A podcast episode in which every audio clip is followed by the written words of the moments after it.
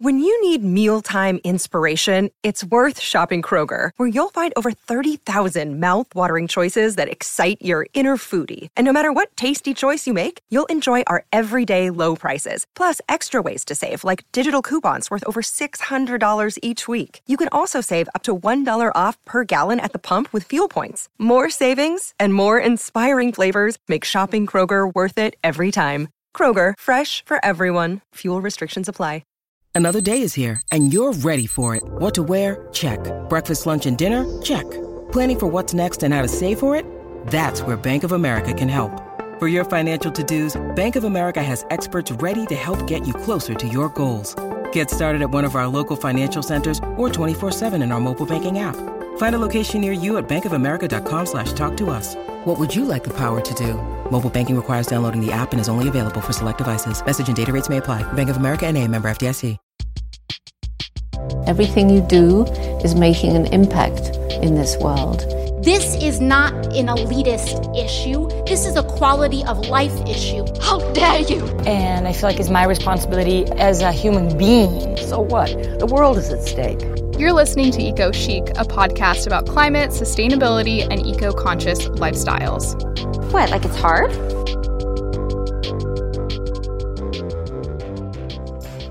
Hello, hello. How are you today? Welcome back to Eco Chic. My name is Laura Diaz, and I am happy to have you. You're listening to episode 111 111. I'm happy to have you here because I'm especially excited about today's episode. We are speaking with Leah Thomas of Green Girl Leah. Perhaps you've seen her viral Instagram post with the title slide of Environmentalists for Black Lives Matter. I know as soon as I saw it, I started seeing it everywhere, and I feel like you've probably seen it too if you're in the environmental space online at all. Leah Thomas is an intersectional environmental advocate and an eco communicator based in Southern California. She's passionate about advocating for and exploring the relationship between social justice and environmentalism. You could say she's trying to make the world a little more equal for everyone and a little nicer to our home planet. Her work has been featured on The Good Trade, BuzzFeed, Vogue. Her ideas of intersectional environmentalism are literally changing the environmental world as we speak. We're speaking today, of course, on intersectional environmentalism, defining it, relating it to feminism a little bit, and talking more broadly about how different cultures experience nature and those human environment relationships, especially historically speaking. Climate racism is another topic we touch on, and why Black and POC communities and marginalized communities are experiencing the most severe public health risks from environmental degradation. We also talk of the cognitive dissonance about why we may be experiencing this disconnect from natural disasters, environmental degradation, taking the broader equity conversation into the environmental space. I think it's incredibly important to start tying up those loose ends in our brains and thinking about how we can make this space more inclusive, more conscious, and more big picture. Environmentalism, sustainability, none of it works unless we're really thinking about everyone. This is not a conversation that seeks to answer how do we accomplish equity in the environmental space. It's about our relationships with the planet, and it's acknowledging that your cultural identity plays a huge role in your identity as an environmentalist. It's personal, and I hope you leave today thinking about how your upbringing has left you more or less inclined to have an intimate relationship with the environment, and also how we can make this space more consciously consider the relationships that other cultures have with the environment and with the environmental movement. While this conversation is about intersectional environmentalism, I want to make sure we keep in mind that line environmentalists for Black Lives Matter. I think it's important to keep in mind that I'm a white woman, I'm Hispanic, I'm Cuban, I grew up in Miami, and I'm not an expert in the Black experience. I benefit from white privilege. I'm actively trying to educate myself on how to be a better ally every single day. Again, I'm not perfect, nor do I pretend to be perfect by any means. I think it's just important to keep in mind around race conversations that I speak a little bit about my cultural experience and posing questions to Leah because that's all I personally know. It's all I've lived through. I use the terms us and we a couple times through this conversation, and I would like to make it super, super extra clear that I'm speaking from a very generalist point of view. This is not a show about me and my experiences, nor am I like this big advocate for the Hispanic community or humans as a whole. I really am just seeking to support you in finding whatever you need out of this and out of the conversation around intersectional environmentalism going forward.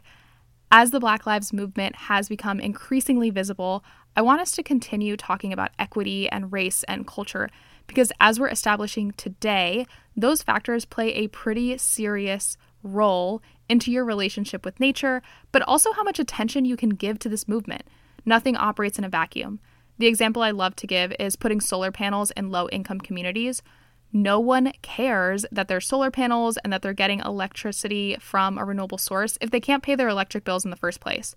I have a few other episodes that seek to educate us more on the holistic viewpoint that we should be adopting in seeking to answer those multifaceted concerns, and I'll link them below if you're new to the show or you're just seeking to learn a little bit more about equity, environmental regulations, etc. That being said, if you'd like to join us along in the future, you can subscribe to Eco Chic wherever you listen to podcasts. You can rate and review on Apple Podcasts, and I would also encourage you to share today's episode with a friend in your group chat, play it out loud for your family. This is a really good conversation that left me humbled and seeking more ways to consider people that don't share my same experiences. My social media links will all be below Instagram, Facebook, Twitter at Eco Chic Podcast, and my personal page is at Laura E. Diaz if you'd like to see me there. I would really appreciate hearing your thoughts on today's conversation. One more housekeeping announcement we do have a little shop at totallyecochic.com, and through the month of June, we will be donating 50% of profits to bail bond groups for protesters through Act Blue and offering free shipping. So if you're able and inclined to support the show in a physical capacity, you can find the link to totallyecochic.com in the show notes as well. Let's get into it. I hope you enjoy today's conversation with Leah Thomas, Green Girl Leah, all about cultural experiences when it comes to environmentalism and ultimately intersectional environmentalism moving forward.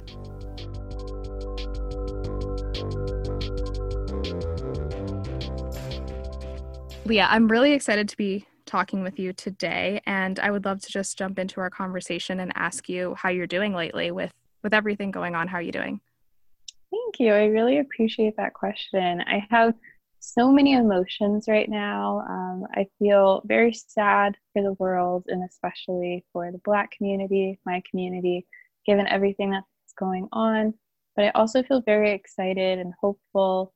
Um, I'm very appreciative of being able to have the platform that I do on Instagram, and I'm really excited for what's to come. I am really excited for what's to come as well.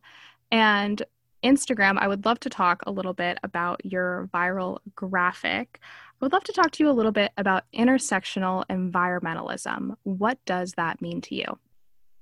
Intersectional environmentalism, I came up with that term because when I was in college, there was the like kind of women's movement that was really awesome that was happening and the women's march and everything and kind of a really awesome mainstream feminist movement but unfortunately, I wasn't really seeing myself being very represented in those spaces. And I never really saw a lot of Black women in those spaces. And it seemed like when I would bring up race into the conversation and how it would kind of intersect with my identity, that was often silenced. So there was kind of this counter movement of intersectional environmentalism that was meant to not ignore or be dismissive of the ways that race do play a part in the experience of being a woman and i thought that was really awesome. And i was just having this moment as an environmentalist where i just thought you know if my feminism is intersectional then my environmentalism should be intersectional and should take these different parts of my identity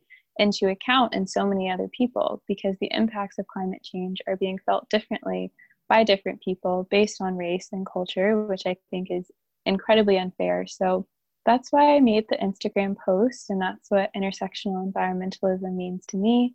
It's a type of environmentalism that takes into account the ways that race and identity do play a huge role in how environmental injustices are experienced all over the world. And I just think that's such an important thing to consider because it's dangerous and climate change is dangerous. And I just wanted to provide a connection between what's going on now with the Black Lives Matter movement and with environmentalism as a whole, and kind of invite the environmental community into the conversation and know that if they practice this form of environmentalism that they should be a part of this movement as well I like the comparison of environmentalism and feminism when you're thinking about who you are as a woman, when you're thinking about who you are as an environmentalist. You really can't silo those identities and you can't say yeah. that you are 100% either of them. You have to think of the whole person and the culture that comes with them, the experiences that come with it, because apart from the injustices, I also think that different cultures absolutely have different experiences with nature and different experiences with environmentalism. So I'd, I'd love to talk a little bit about kind of cultural relationships with nature that you may be trying to draw eyes to. I very intentionally don't use the term ecofeminism and instead like to use the term intersectional environmentalism because in many ways I think ecofeminism it has so many great ideologies in it but it feels sometimes extractive. Like it takes bits and pieces of indigenous wisdom and culture, and it takes bits and pieces from Eastern religions like Buddhism and Hinduism, and it molds it up in a way that almost feels somewhat like it's appropriating. Um, yes, and then yes. doesn't really acknowledge the people and their or bring the people that they're kind of stealing these ideologies for to let them lead in many ways. Sometimes that's the case. I know there are some really amazing Indigenous women that are proud ecofeminists, but I just didn't really like the extractive nature of that. So that's why I went with the term intersectional environmentalism to take it one step further. But I have been getting a lot of comments as to why I chose that language if something similar already existed, and I feel like it didn't. So I don't know if that's really answering your question, but um, yeah. No, yeah, yeah, no, that makes a lot of sense because I like the idea of ecofeminism. I've talked about it a couple times before on this show, but in general, what I like about it is I hadn't heard those two words put together before, eco and feminism. And I was mm-hmm. like, wow, here it is, wrapped up the two things I care about. But you really are taking it one step further when you're talking about intersectional environmentalism because it goes beyond just your experience as a woman, but also your experience in the Black community, my experience in the Hispanic community. And you really, again, you can't take those parts out and like pick and choose a la carte where you want to be when it comes to your environmental experience. Exactly. And so many cultures, like we have different relationships to the land. And in many ways, a lot of POC communities, their history is deeply embedded with like an almost spiritual relationship to the land Mm-hmm. And I think that that's something that we're often sometimes excluded from environmental spaces, even though our cultures aren't necessarily the ones that are promoting degradation of the planet. So I feel like environmentalists could actually learn a lot from people of color who historically, in many ways, have had a better relationship with the land. So that's something that I think should be considered. And there's just so much to learn from people of color, especially indigenous communities, because historically, like I was saying, just having a better relationship and respect for the land. And I think that's how the environmental movement was kind of born in many ways, like adopting a lot of indigenous ideologies without necessarily giving props to the people where those ideas came from. Yeah, I think that's incredibly important to point out because I've been seeing more and more activism around not necessarily credit, but acknowledging that a lot of what we do know, not just about the earth and the planet and our relationship with nature, a lot of that comes from Indigenous communities.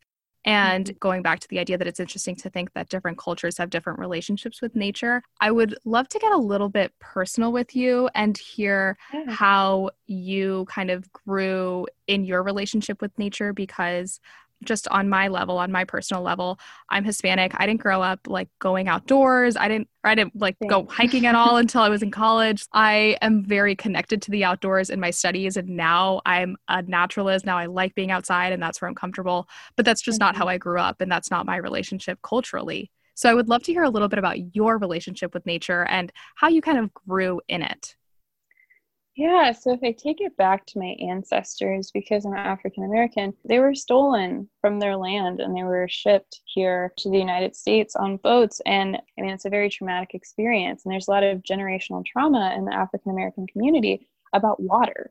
And that continues on to this day because over 50% of African Americans don't know how to swim. And that's deeply rooted in slavery as well as segregation and not allowing people to swim and do those sorts of things. And that is something that's just kind of in my family and a barrier, I think, to being in the outdoors. So, some of the things that I'm doing, I want to reclaim my part of, I guess, the natural experience because my ancestors did thrive in nature well before they were kind of stolen from their land. And I feel like I'm honoring my ancestors by reclaiming my place in the outdoors because it's always been there, but there's just been so much trauma in this country that I think has stripped Black people away from it. And even culturally, I've heard people in my family say, like, oh, that's a white thing. So if people go hiking or if they do certain activities, and I'm here to remind them, like, no, that's not the case. We can do those things too and kind of break down some of those barriers a little bit. Yeah, I hear that too from my own family that hiking is a white thing. Or mm-hmm. we even see it now that statistics for people who are taking part in outdoor activities like at national parks, the vast, vast majority of people just experiencing the outdoors in that more like formal recreational experience are white people. Exactly. So it's interesting to think also how recreation outdoors kind of plays into it. It's like, why are certain cultures more or less inclined to spend their free time outdoors and to spend their time connecting with nature? So I think that's also another really interesting facet mm-hmm. of it. Mm-hmm. Not to generalize, but culturally, a lot of us are just not inclined to do that. Exactly. Yeah. I would love to talk a little bit about uh, injustices when we talk about injustices and different cultures experiencing injustices. And unfortunately, we know that a lot of the human health hazards that we're experiencing in America and worldwide are being felt hardest by low income communities, by minority communities, by marginalized communities. I would love to talk about that like interconnected relationship between culture and environmental mm-hmm. injustices and perhaps human health, wherever you'd like to take that. That was such an amazing question. Thank you for asking that.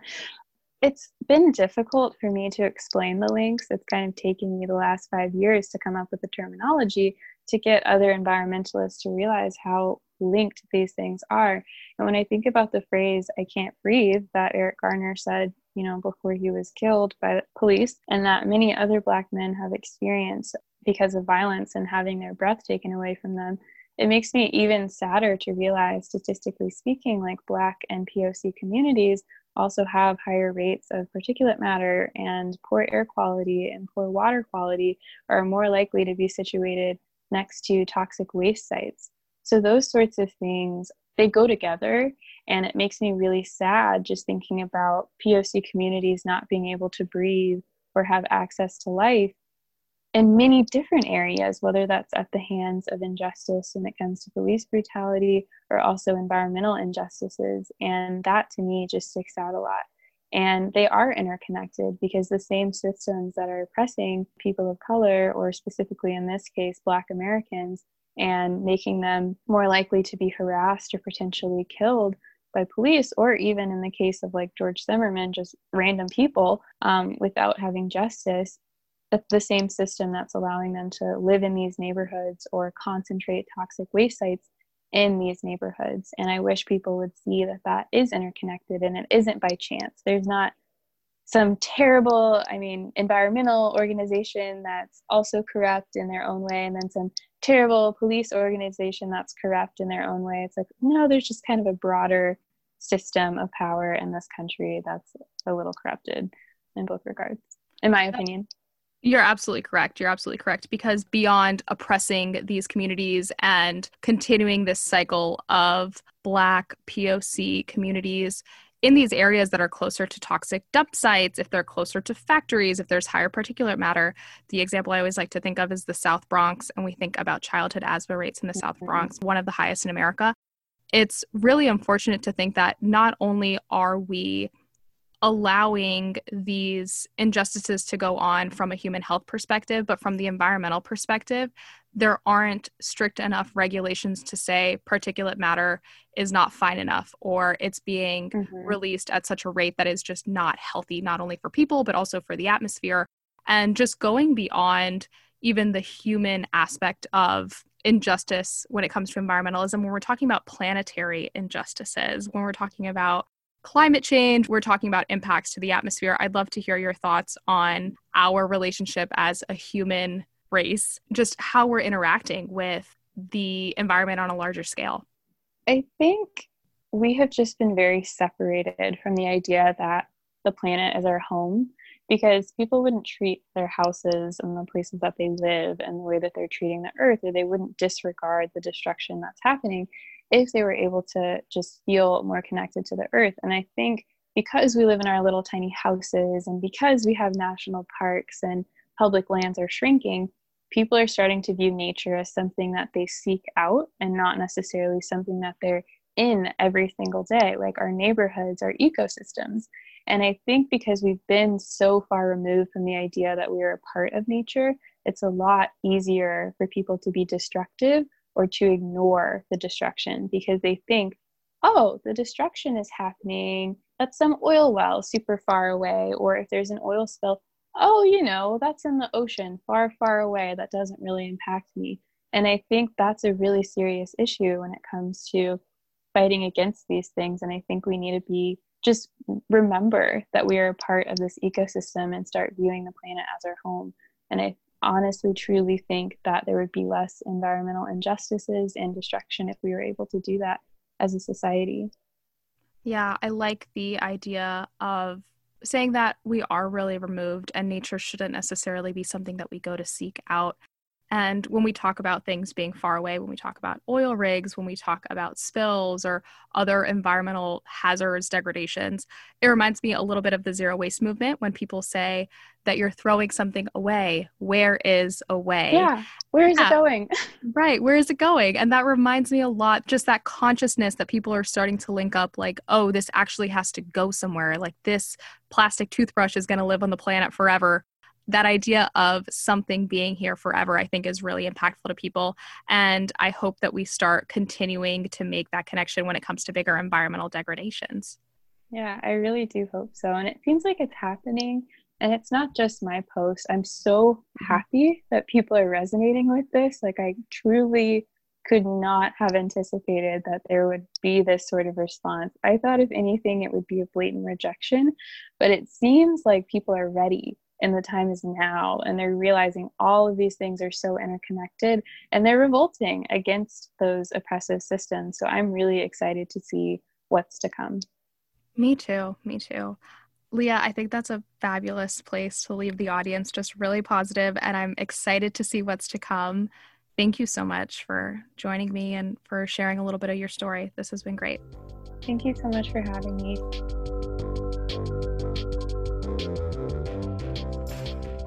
All right, y'all. Thank you so, so much for tuning in. I hope you really enjoyed today's episode with Leah Thomas of Green Girl Leah. You can find her links down below. You can find my links in the show notes.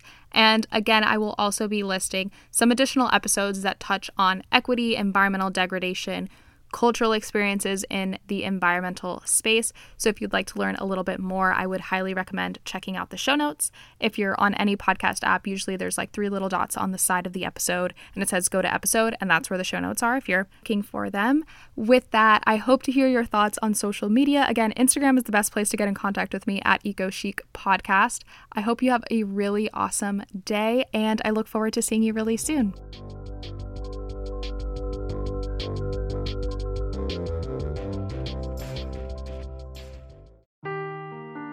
Seeking the truth never gets old. Introducing June's Journey, the free to play mobile game that will immerse you in a thrilling murder mystery.